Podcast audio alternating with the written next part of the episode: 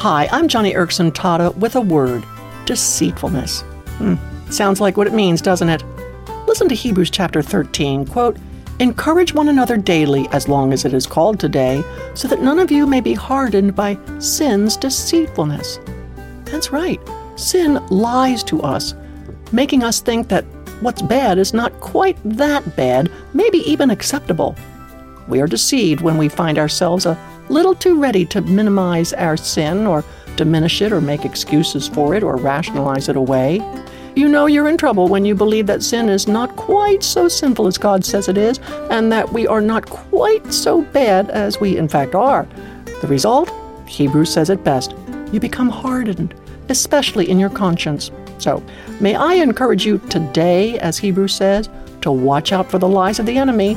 When it comes to sin, may your conscience always be tender.